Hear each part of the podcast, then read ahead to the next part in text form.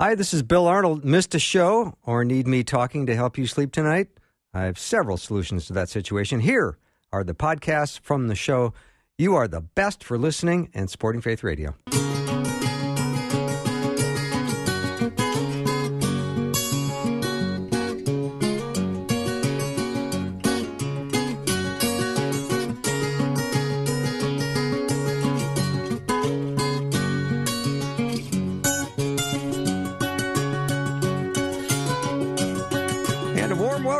Afternoons with me. I'm Bill Arnold.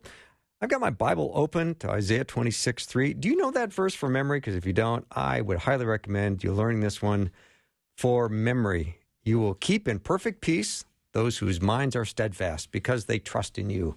I love that verse. I've got a great show today. I'm going to bring on Denisse Copeland in just a minute. She's written a book called Set Apart Stop Comparing, Own Your Giftedness, and Rest in Jesus. What a great topic that's going to be. And then Karen DeArmond Gardner is coming on the program after uh, Denisse, and she's got a book called Hope for Healing from Domestic Abuse. We're going to uh, hear about her story, which is quite powerful. And then uh, Carrie Headington's going to be talking about the deity of Christ. So we've got a, quite a lineup of ladies today. I'm very excited uh, to bring on Denisse. She uh, is, I, I love the story of Mary and Martha. Um, it seems that we've always envied Mary and criticized Martha, but I don't think that's the point of the story. And Denisse is going to talk about that. Denisse, welcome to the show. Hi, thank you so much for having me. I am humbled to be here with you and the audience today. Thank you so much. Now, there's all kinds of things I want to learn about you. First of all, uh, you grew up in uh, Puerto Rico, but say it the cool way. Yes. Say it with the rolling So- R's. Puer- Puerto Rico. See, I, I could try it, but I won't sound as cool as you. Puerto Rico. How's that? Is that okay? Puerto Rico. Yes, you got it. no, good, good.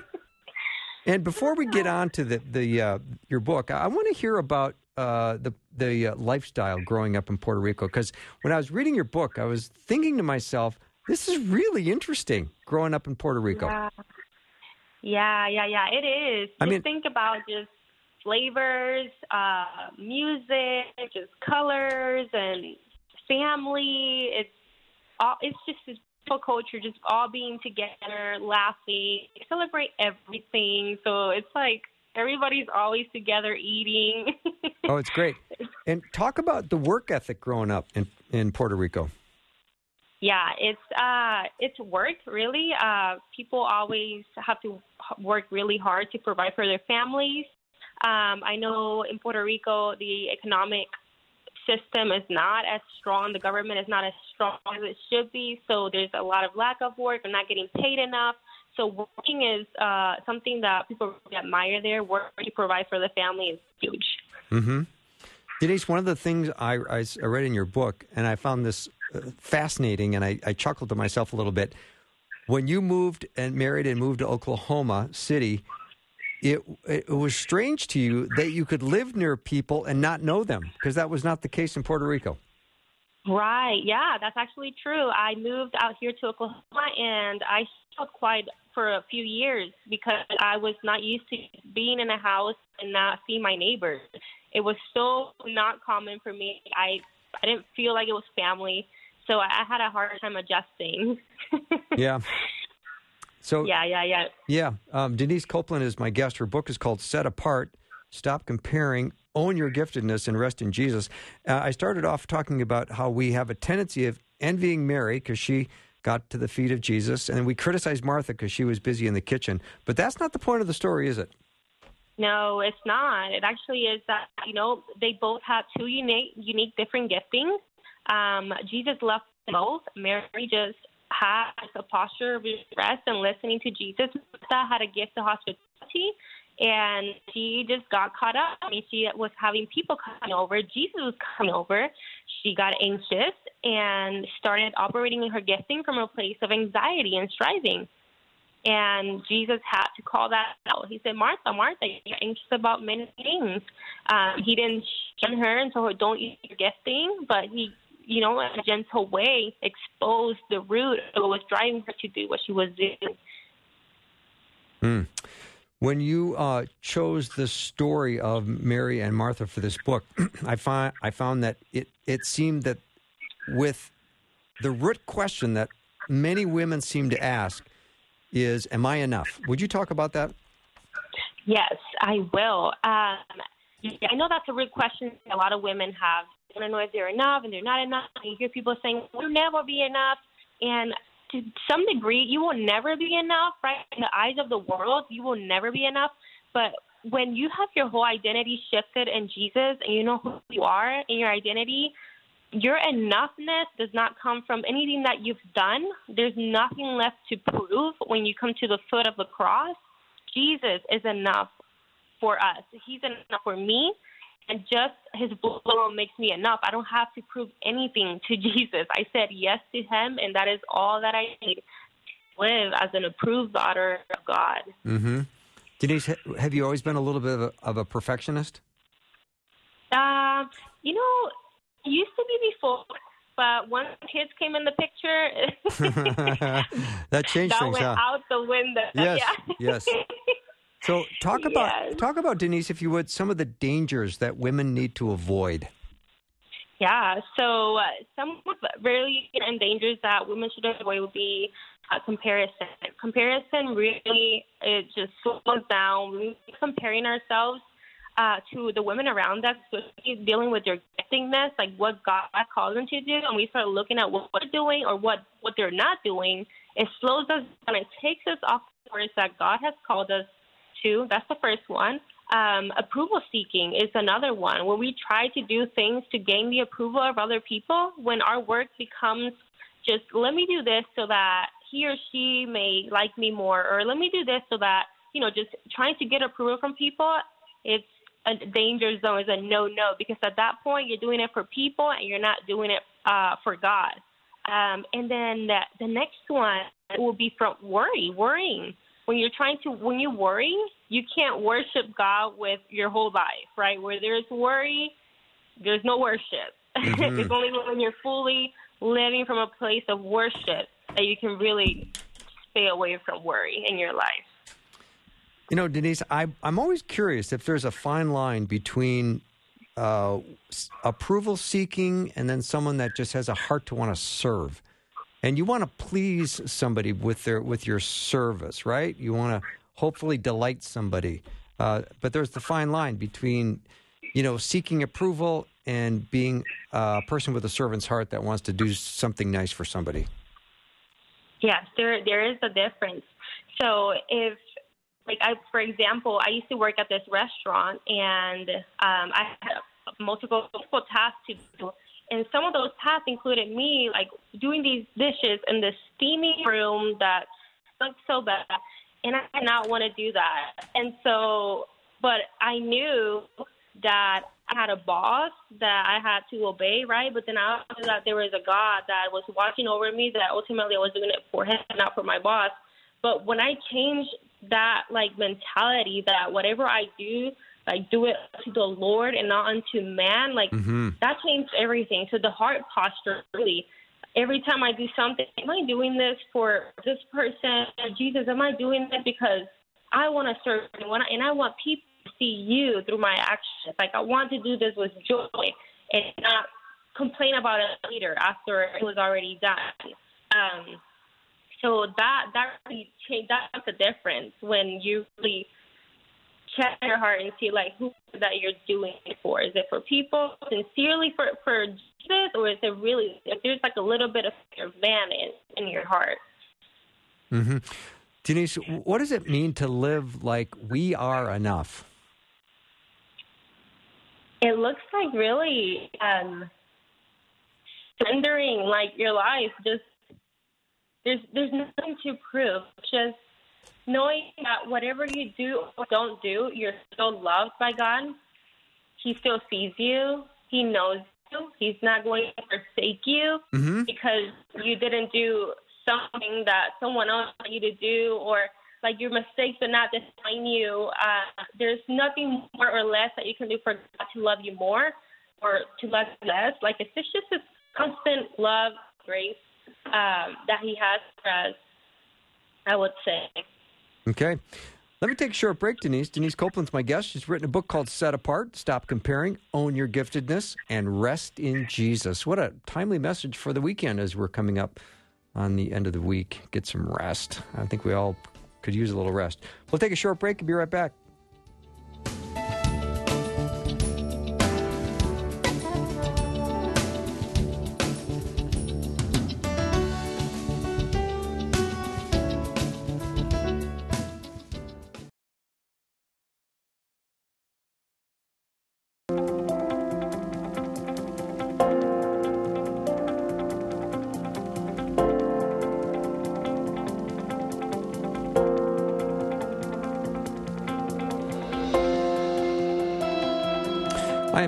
Denisse Copeland. She was born in Puerto Rico to a single mom. She's an author. She's a stay at home mom and now resides in Oklahoma City with her husband, Rashawn. They have an online and social media platform ministry that serves 6 million people a year. It's called Without Walls Ministry. You can learn more about that at copelandministries.org. She's written a book called Set Apart Stop Comparing, Own Your Giftedness, and Rest in Jesus. Right before we went to break, she was talking about what it means to live like we are enough.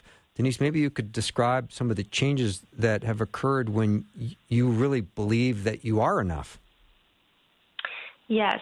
Um, so once I really just came to the Lord and I realized that, you know, what, I was enough. Like I stopped doing things to please people. Like I stopped uh, trying to go with the crowd, to go what the world is doing, um, finding my identity, and all these different things that I used to pursue, like before I came to Christ. Um, relationships that really just pulled me back. Um, really, I I left everything and just really dove into God's grace and His forgiveness, and just He gave me a new name and and washed me. I love that. I I want to ask you how you can best really show this genuine love, um, rather than trying to get love through what we say or what we do. I mean, because I know this is kind of the heart of what's come out of this book is just this. You want to show this genuine love. Say more about that. Yes. Um, okay, so the, the just showing the genuine love just comes from receiving the love. Like when you start to understand how much you've been forgiven and how much God has poured out his love on you just by the display of his son Jesus on the cross. It changes everything. The way that you, when you have the love of God in your heart, it changes the way that you see people, it changes the way uh, that you serve people, how you love them, how you want to serve them. It changes everything because you're seeing them from this lens of like they have value, they they have a soul, and they have a purpose in their lives. The way that you get to love other people changes a lot. It can even change, um, you know, their outcome on life or, you know, where um, eternity wise. Mm-hmm. Like you just never know. Like love is eternal, and it can have a huge impact on somebody's soul. Denise, talk about the seven D's. That's the letter D. That's in your book. That's to you know, able to guard your heart and maybe give an example of how you live them out. I know that's kind of a tall order, but um, I know you're up to it. Yeah, yeah. I can share a few of them. Okay. Um, I know uh, the first one is desires. Yeah, like um, your desires. So always like asking yourself, like, what what is your heart hungry for? Um, if if your hunger is for Jesus is strongest, then you won't you're going to look to other people or things to settle the question of whether or not you're loved or that you're a beloved daughter of God. And um, the second one that I really like is just delight. You know, the Bible tells us that, you know, delight yourself in the Lord and He will give you the desires of your heart. Um, but something really that um, I enjoy about delighting is the taste and see that the Lord is good. Psalm 34 8. Um, when I first came to the Lord, I, for the first time, tasted and saw that He was good in a really tangible way, and it changed my life. Um, and it changed my desires. It changed the things that, that I delighted in. And then one more I wanted to share is just discernment. Discernment is just asking God to equip you to distinguish between good and evil. Hmm. You know, it's interesting Denisse, everything Jesus gives us is invitational. It's, you know, when you said taste and see, and, and you did that, you accept that, that invitation, and then you started to enjoy and be delighted in it. Yes, yes, yes. It changes everything, yes. yeah, what, um, what was it? What was the tangible way you were just talking about? I experienced this tangible peace that I'd never felt in my life with so many years of turmoil, uh, depression, and just feeling unloved, unworthy, dirty. Um, I felt for the first time in my car at three in the morning at this stoplight uh, when I cried out to God and just asking for forgiveness, not knowing that He was listening to me. I just poured out all of my burdens on Him, and I just felt this overwhelming, tangible presence in my car, and it was just peace that I've never felt before. And I felt the calmest and peaceful that I've ever felt in my life. And after that, I knew that God had heard my prayer. I was like, this is the first time I felt God in a real way. And from there, my life started changing. People started leaving my life, God placed me in a community, and I will never forget that moment. Every time I'm having a hard day, I go back to that one night. Well, that's a, a, moment where God really showed up and revealed himself in a way very profound to you. Um, yes. And I love the fact that you can go back and think about that time and it still feeds you, it still encourages you, it still uh, gives you kind of renewed hope, doesn't it? It does. It really does. Yes. It gets me through some really hard times knowing that He was there with me and He's with me here right now. Mm-hmm. Denisse Copeland is my guest. She's written a book called Set Apart Stop Comparing, uh, Own Your Giftedness, and Rest in Jesus. How have you done through the COVID crisis? Have you what what did it teach you about giving and receiving love? Yeah. So the COVID crisis, yeah, I know it has affected many of us in many different ways. For us, um, we were locked down like many uh, were, and it was very isolating for a while. Um, to the point where it was hard to see people. And i'm like you know i'm very community driven. I love being around people. It's part of my culture. So um i know for a moment it put uh a strain on my marriage family and our friends were able to stop by our house and just pour this love on us. All of our friends just showed up at our house and us like self care stuff and food for our family and a card. It's just such a blessing to be able to see them all together and really pray for us. Um, that really meant a lot for us during the COVID crisis. But also, uh, we were able to give love. This is just even more recently because we're still going through this, it seems like. But I've been able to show love to people, to, to my brothers and sisters, by really bringing meals, by praying for them, checking on them, even if I can't, um, you know, be physically with them, but really go and pray for them from the door and the window or just call them and and really be that that Jesus that God wants us to be to be there for the sick, right, and take care of them um, and pray for them. Mm-hmm. Denisse, why why do you think it's so important that that we keep uh, deciding to be known and loved by God? Well, it changes everything when you're you're known by God. You're fully known by. So I feel like this: like when we when you're in a relationship with anybody, right? You spend a good amount of time trying to get to know the other person. You know, what what are their interests? What do they love? What do they don't love? Or what what makes them passionate? I think it's the same way about God. Like when we get to know God more, we know when we open His Word and we get to know about Jesus, we can get to know more about ourselves because we start to see our identity in Him, and we see what He calls us. You know that we're set apart people. That you know we are uh, redeemed. Uh, and all these amazing, beautiful things that His Word describes. So the more we get to know Jesus, the more we get to know who we really were made to be, not the old self, but the new creation. Mm-hmm. Denisse, what would you like uh, readers to walk away with from your book, Set Apart? One thing is that I want reader, I want my readers to know that you can be exactly who God created you to be. is exactly you don't have to compromise. You don't have to look at an, another person, your sister, your brother, what they're doing. You can be exactly who God created you to be, to own your gifting. God has given you a gift. Um, we all have gifts and talents. He has set you apart for a purpose. And you can do that. You can do operating your giftedness from a place of rest and not from anxiety or striving. It is possible to abide in Jesus and operating your gifting at the same time. Yeah, amen to that. In your book, you share this that very liberating truth that women have a right to be who they were made to be. What a beautiful thing. And they were Thank not you. made to do it all, but to do exactly who God created them to be. No apologies, no guilt, no compromise. I love that. So, uh, tell me about your ministry uh, that you and your husband, uh, did I say his name correctly, Rashawn? Yes, you said it great. You're, yeah. you're really good with words. So I would hope so. I got that old radio job. Yeah. Yeah.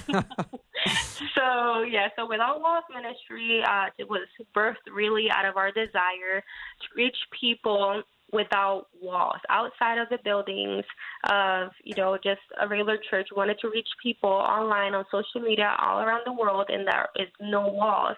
So we went on a di- digital space and started posting, encouraging uh, posts about Jesus, the gospel, just sharing the gospel. And we found out how many people were impacted by it from the Philippines all the way to South Africa, just everywhere, Asia, all over the world. And we just saw the impact that it was making, so we just kept doing that. And so that's what we do now, and we're in the process now of just making disciples, targeting people uh, to specifically hear the gospel and connect them to a church or um, a mentor to to learn more about Jesus. So that's our heart, just to reach people without walls for mm-hmm. Jesus. Mm-hmm. And that can be found at copelandministries.org. Copelandministries.org. C O P E L A N D ministries.org. So um, I would love, Denisse, to change directions completely. Can I ask you just a personal question? Yes, of course. Yeah. I mean, I I don't have a lot of experience with Puerto Rican food, but if I were to go into a Puerto Rican restaurant and not having had a lot of experience with Puerto Rican food, what would you recommend I order? Oh, I think I think you should order a mofongo.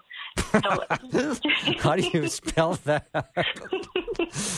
Ah, mofongo. So that's M O N.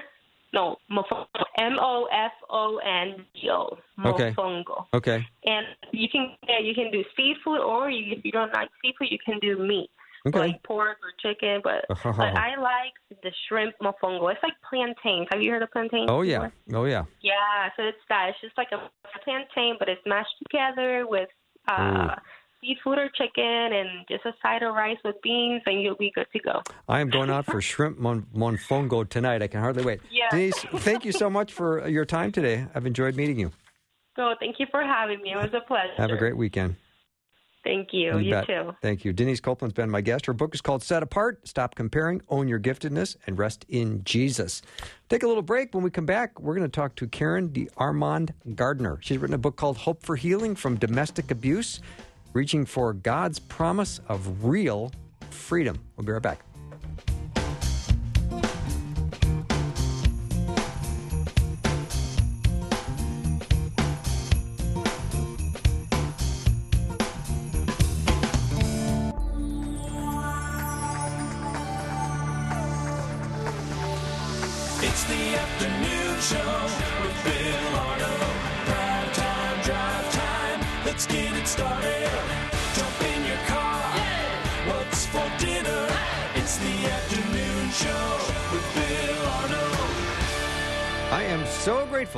Next guest is not only encouraging, but ever hopeful because the book she has written is a very difficult, challenging topic. It's on domestic abuse. Her book is called Hope for Healing from Domestic Abuse Reaching for God's Promise of Real Freedom.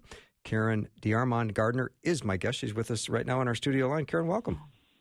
Hi, thank you for having me on. Oh, I'm so delighted to meet you, and I know our, our audience is uh, excited to hear about your book, Hope for Healing from Domestic Abuse. That's such a difficult topic. It very much is, and it's one in the church that we tend to avoid it because it uh, bumps up against some of the things that we believe. Yeah. Now, in your book, uh, I know this was difficult for you to write um, because this is your story as well, isn't it? It's part of my story. Right. Um, I don't tell all of it because ugly is not going to help anybody. Right. I get it. Um, right. It's about what God does with what happened to us. This is why you're you're so encouraging and ever hopeful. I so appreciate that. Um, t- tell us about uh, you, the defining moments and, and why they are so important, um, and, and what happened in the marriage. Um, well, um, it was one of those things that um, people usually ask were there red flags while you were dating? There were. Did I see them?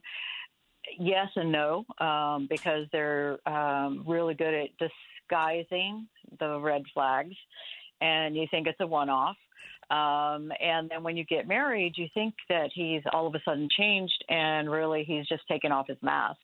And so in my case, the abuse started slowly and subtly. It was very covert, um, and it just progressed over time, and and got worse and worse and worse. And then uh, when our kids were um, little, he went into law enforcement, um, and and so that added a whole nother dynamic to the picture.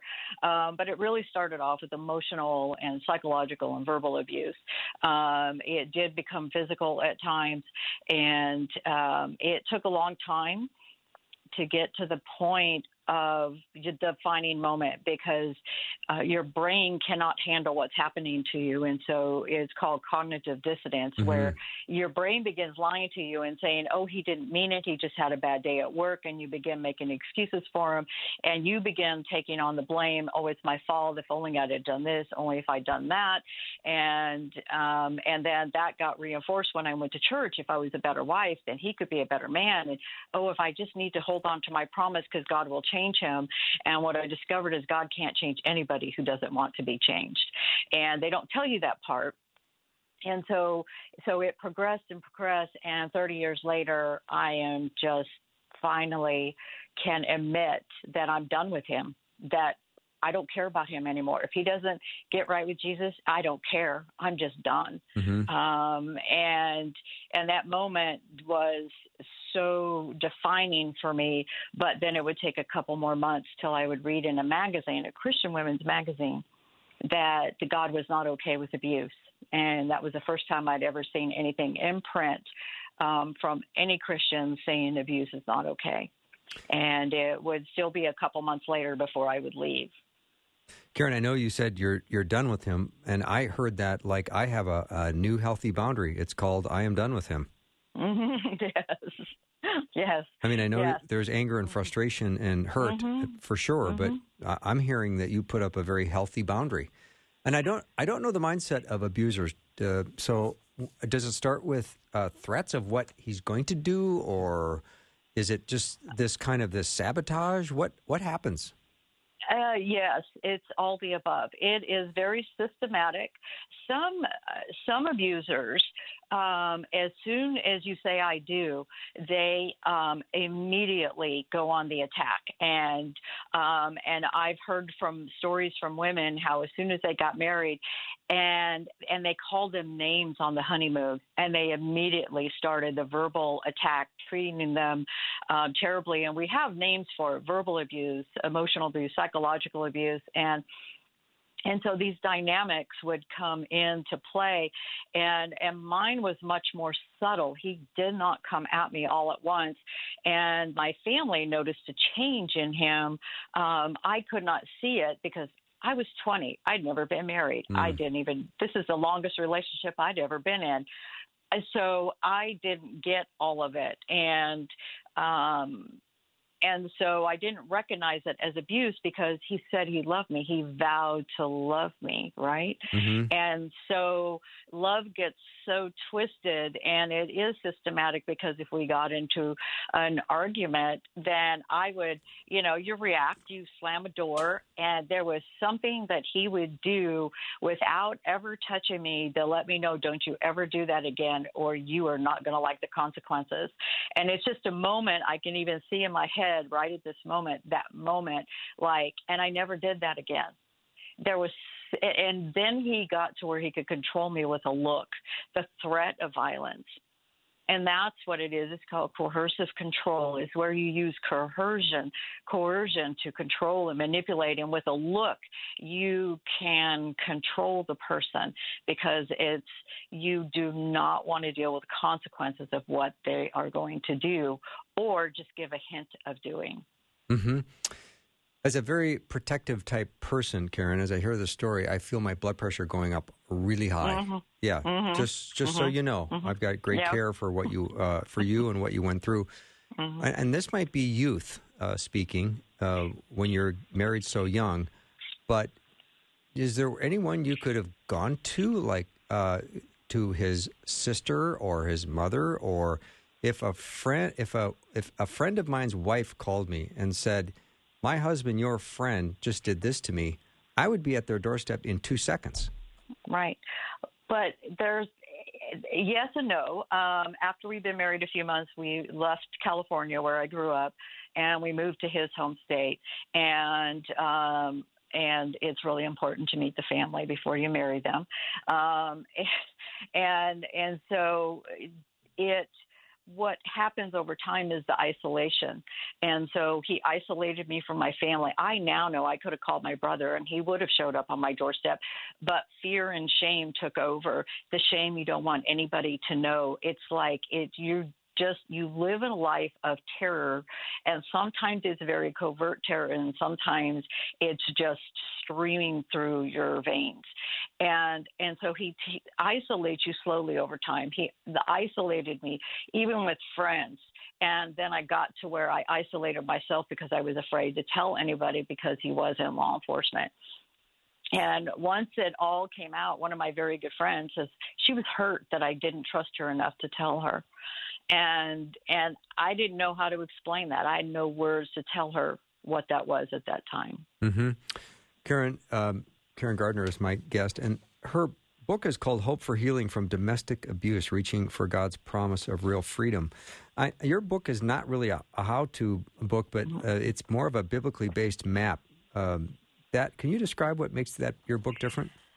Um, well, because I used to be one about ABCs and one through threes. You know, it's in every sermon. If you just follow these three steps, Sure. then you'll be fine. You will get freedom. You will get this. You will be the wonderful Christian God always meant you to be. Um, and we found out that those three steps just don't work. And there's a no matter how long someone's been in abuse, it, it's not the length of time. Trauma is trauma is trauma, no matter how long. It's just the longer you've been in it, the longer it will take you to heal. And so there's so much unraveling that must happen, and that takes time. And so I liken it to ro- being on a roller coaster. And so even though I have a map out in the sense of you go from a victim to a survivor to an overcomer to a conqueror, I do have that laid out. But even in that, you may bounce around in all of those four things at any given time. So I appreciate that uh, comment. Um, it's everything you're saying is so thoughtful. I know you've really you've gone through this and you've been careful about how you respond, and you've really laid out some wonderful encouragement already for us. Um, I would love for you to talk about your your faith during the process of your healing. It was, um, I'm one of the few. I continue to go to church. Many women, when they come out, can't go to church. Um, all the they they are really um, having to re-look at everything that they've believed. And I did go to church, though I would at times um, I ran out of church one day because the message, whatever it was, hit me so hard and the anger just rose up in me and I ran out of church and I ran into the bathroom and I'm just sobbing and crying and I can't it, it's just triggered so much stuff. I was angry at my ex, I was angry at God and and that's the beauty of it. Even though I turned to God, he still allowed me to be angry with him, to yell at him, to struggle in my trust of him, to ask where were you and why didn't you and all of those questions. Now I'm not saying he answered all of them because he didn't. A lot of my why and what questions didn't get answered until I started the healing process. But but that is okay because God can handle our anger. David was angry all the time. He'd just start off, he's like, I love you, Lord. And then he'd get really angry and spew it all out. And then he'd still come back, but I still love you. Don't you want to take your anger to someone who will really listen and really understand and has the ability to do something about it? Um, yes, and I and even though my family was here for me, I was one of the rare few that had a family to run to. So many women have no one to turn to. Even the church will turn on them. Um, and I did not have that. I I got this real support, but even they did not understand. And I I I really didn't have anyone who understood. I had one gal that was helpful. She understood the dynamic because she worked with victims, and but I realized at that time we didn't have that resource. And that was 16 years ago. I didn't have the resources. We didn't have social media where you could go and find pages where people people could talk to you and tell you what you're experiencing. Um, and so a lot of time it was just me and God and yelling at him because I had nobody else to be angry at because most people couldn't hang, handle my anger it, it, it triggered their pain, and so it it was a challenge. Karen, I want to take a little break, but when I come back, I want to ask you about the role of the church in helping women who are really trying to get out of these abusive relationships and how you think they're doing and how you think they could do better. So, Karen DeArmond Gardner is my guest. Her book is Hope for Healing from Domestic Abuse Reaching for God's Promise of Real Freedom. We'll take a very short break and be right back.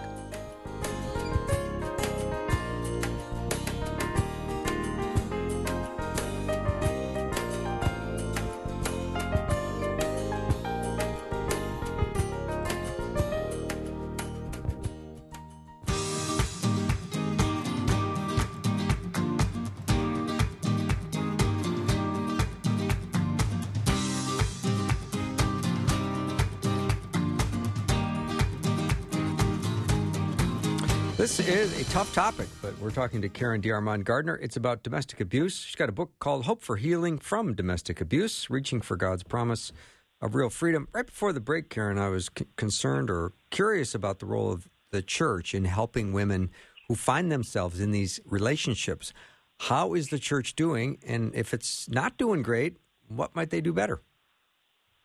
Um, it, it's hard to determine how it's doing, but the, from the stories that I hear, too many times we're not doing a good job as as a church to help women. Um, we um, are so protective of marriage um, that that we forget about the lives of women and children. And the thing of it is, is in our churches every day when we, are, should say every Sunday, you're sitting in church, and if you look to your left or to your right, someone close to you is in a domestic abusive marriage. That's um, most domestic abuse is not physically violent the majority of abusive marriages are um, emotionally, verbally, and psychologically abusive, control, manipulation, all those tactics, and they don't always hit them. And sometimes women wish they would hit them just to relieve the pressure. But there are no visible bruises. You can't see that she's in pain unless you look into her eyes and you can see that something's wrong. She hides behind a wall of shame and the belief that it's her job that her husband get better and be a better man. And so, if she's gone to the church for help, sometimes that's what she told. Well, you need to be, uh, you need to pray more. You need to forgive him.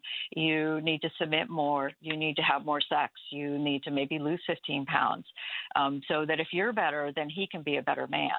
And I'm not sure when it came about that we've made women responsible for men's behavior. And and as a caveat, I love men. I've married to a wonderful man um, now, um, and I don't hate men. I it's but abusers um, are mostly men, but can be women. But because I work with women, I talk about mostly men. I appreciate that, Karen. And wh- what you just said uh, was really hard to hear. That the counseling or the recommendations you would get from church would be what you said. Mm-hmm. That that did not feel good at all. Hearing that. Yeah, it, it's it's not, and it it's I did not have that quite that experience. Um, so I had to reach out to women who did, Mhm. and I got their stories, and I was. It hurt my heart um, to hear that. And so, what can we do as the church is we can listen to her, and uh, because her coming to you, to the church, and I say you as as the body of Christ, as the bride, when a woman is able to reach out we listen because it is so hard for her. She's so ashamed because part of her believes it's her fault because he's told her it's her fault. And so she's terrified of him. And um, we believe her, even though her story sounds so outrageous because we think we know him and we don't. We only know what he shows us. And if anything, she will be downplaying what is actually going on. And and she's not complaining about her husband. This isn't complaining. Um, I tried to po- talk to my pastor's wife one time, and she shut me down because she felt like I was complaining about my husband, and I was actually trying to reach out, and I never tried again. And because she does not make him do this, this this isn't. And he, if you talk to him, he will say, "Oh, um, you know, she's just spinning a tale. It wasn't that bad. I didn't really do that. And if I did, it's like, I'm so sorry. Please forgive me." And as church leadership, too often we go, "Oh, look, he's sorry." Hmm. And and um, and so we and we tend then if he comes back and says, "Well, she did this, so that's why I did that." And then the pastor has gone back to the woman and said, Well, if you hadn't have done that, this is your fault because you did this, he did that. And we believe him over her.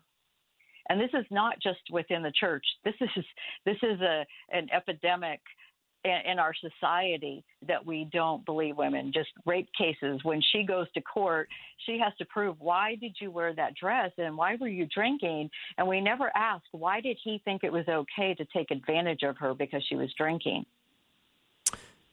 Of course. Um, Karen, in your book, you talk about uh, at the end of the chapter, you have little helps like Mm-hmm. encounter God and reaching for more. Would you tell us about these? Um, we have two sides of our brain, the left side and the right side. The right side is where we experience everything. It's where trauma happens. But that side of our brain has no words. All our words are in the left side of the brain. And so God created the two spheres and they're supposed to work in tandem with each other. So when we experience something, we can go over to the left side and we can put words to it. So I have words to engage that left side of the brain, but then I want them to experience God. I want them to know He's a personal God. I want women to know, as I have, that God is real and touchable and that we can encounter and experience Him. He's not just in the pages of a book, He's all around us, He's with us, He's in us. And then I also want them to dig in and answer the hard questions because for the first time, some women are putting, they're seeing and reading words to what they've never had words for. Hmm. And and so this helped them walk through this. And uh, someone told me last night, who is actually a friend, and that I've walked through some stuff, and she said. I want you to know I've been I've been taking my time through the book because I've been doing the questions and they're really hard to answer. That's that's challenging. That's I, I know what you're trying to help women do is sort and process through this as well. Yes. Yeah, yes, so- to dig to dig deep into their own Yeah. selves and to ask. And so that was such a compliment to me and it just gave me Right. goosebumps because it means she was going to do the work to get where she needed and was willing to take the time to dig into those questions and get serious Yeah. about it, her healing. hmm Karen uh, Gardner is my guest. Her book is Hope for Healing from Domestic Abuse. Uh, Karen, when you wrote this book, what surprised you in writing it? that I could write 60,000 words. Yeah. I could talk 60,000 words. It was that I could write. It was, it was, um, and it was also seeing all that God did in me and all that He was doing as I wrote it and the revelations that He gave me throughout. And it was always the promise there are women waiting. And, um, and I knew no matter how long it took for the book to come out that there would be women waiting. And that is, it's a promise and it's also a very sad promise because until Jesus returns, there will always be women waiting. Mm hmm And at the end of your book, you have a, a section called Eight Questions You Don't Have to Answer. Can you talk Mhm. about a couple of those examples of the questions and why you felt led to end the book that way? Um, yes, because I'm one of these people that I thought if someone asked me a question, I had to answer it, and it turns out I don't have to do that um, because some of these questions are actually putting the blame on her. Well, why did why didn't why did you stay? Why didn't you leave? Um, you're an adult. You could have left, and it's like they, it's because they don't understand the dynamics. But no one ever asks why would your husband go to the abuser? Why would you abuse the woman that you vowed to love? we would never ask a um, someone who survived a POW camp, why didn't you try to escape? We wouldn't ask a man that, Mhm. but we'll ask a woman, why did you stay? Why didn't you leave? And and it's it's a really really terrible question to ask a woman because you obviously because you don't know what you don't know, right? Um, then they will ask you, you know, well, um, how come you didn't see the red flags? Surely you saw the red flags. Um, yeah, but he worked really hard so I wouldn't see them. He was very covert. He was very overt. He was very charming and delightful, and everybody said he was a great guy. And and I couldn't see the red flags because he worked really hard so that I would not see them. And so some of the questions that we ask are are very hard questions. We don't ask women or men when they've been through something to, traumatic, why didn't you avoid that? Why did you drive that way? We don't, but we feel like we can ask women these questions because in reality, we believe that women are abusive that are in an abusive marriages are weak and only weak women would would fall for this. In reality, abusers target strong women who have a strong faith, strong belief, a strong foundation. They've if they've survived trauma, they're strong because they survived trauma. That means they can do more. There is no challenge in breaking the weak. There's only challenge in breaking the strong. Karen, I'm learning so much right now because those questions you just asked, um, I realize are not helpful. But I might have asked any one of those questions myself.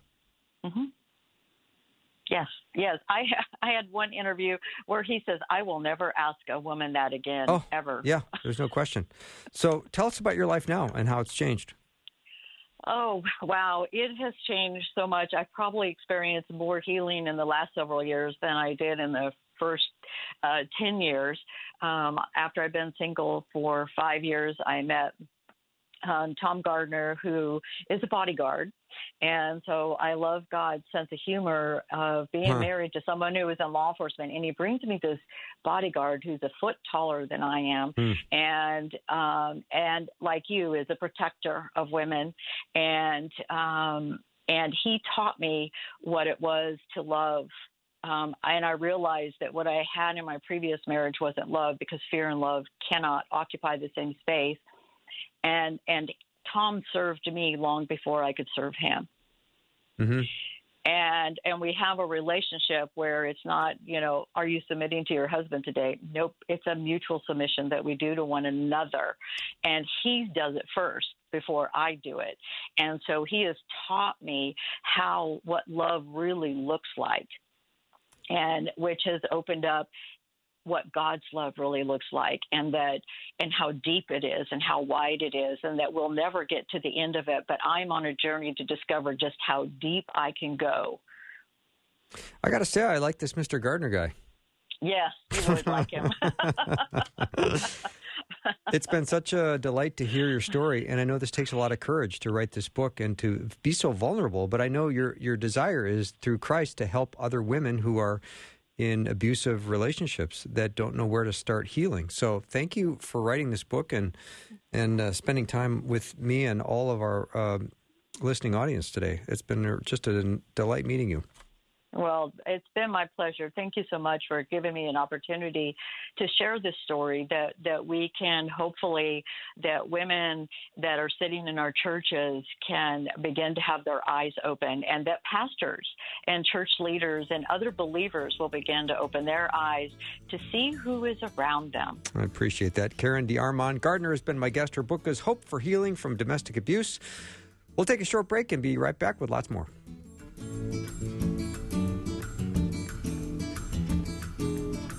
Thanks for listening. Programming like this is made available through your support. Information available at myfaithradio.com.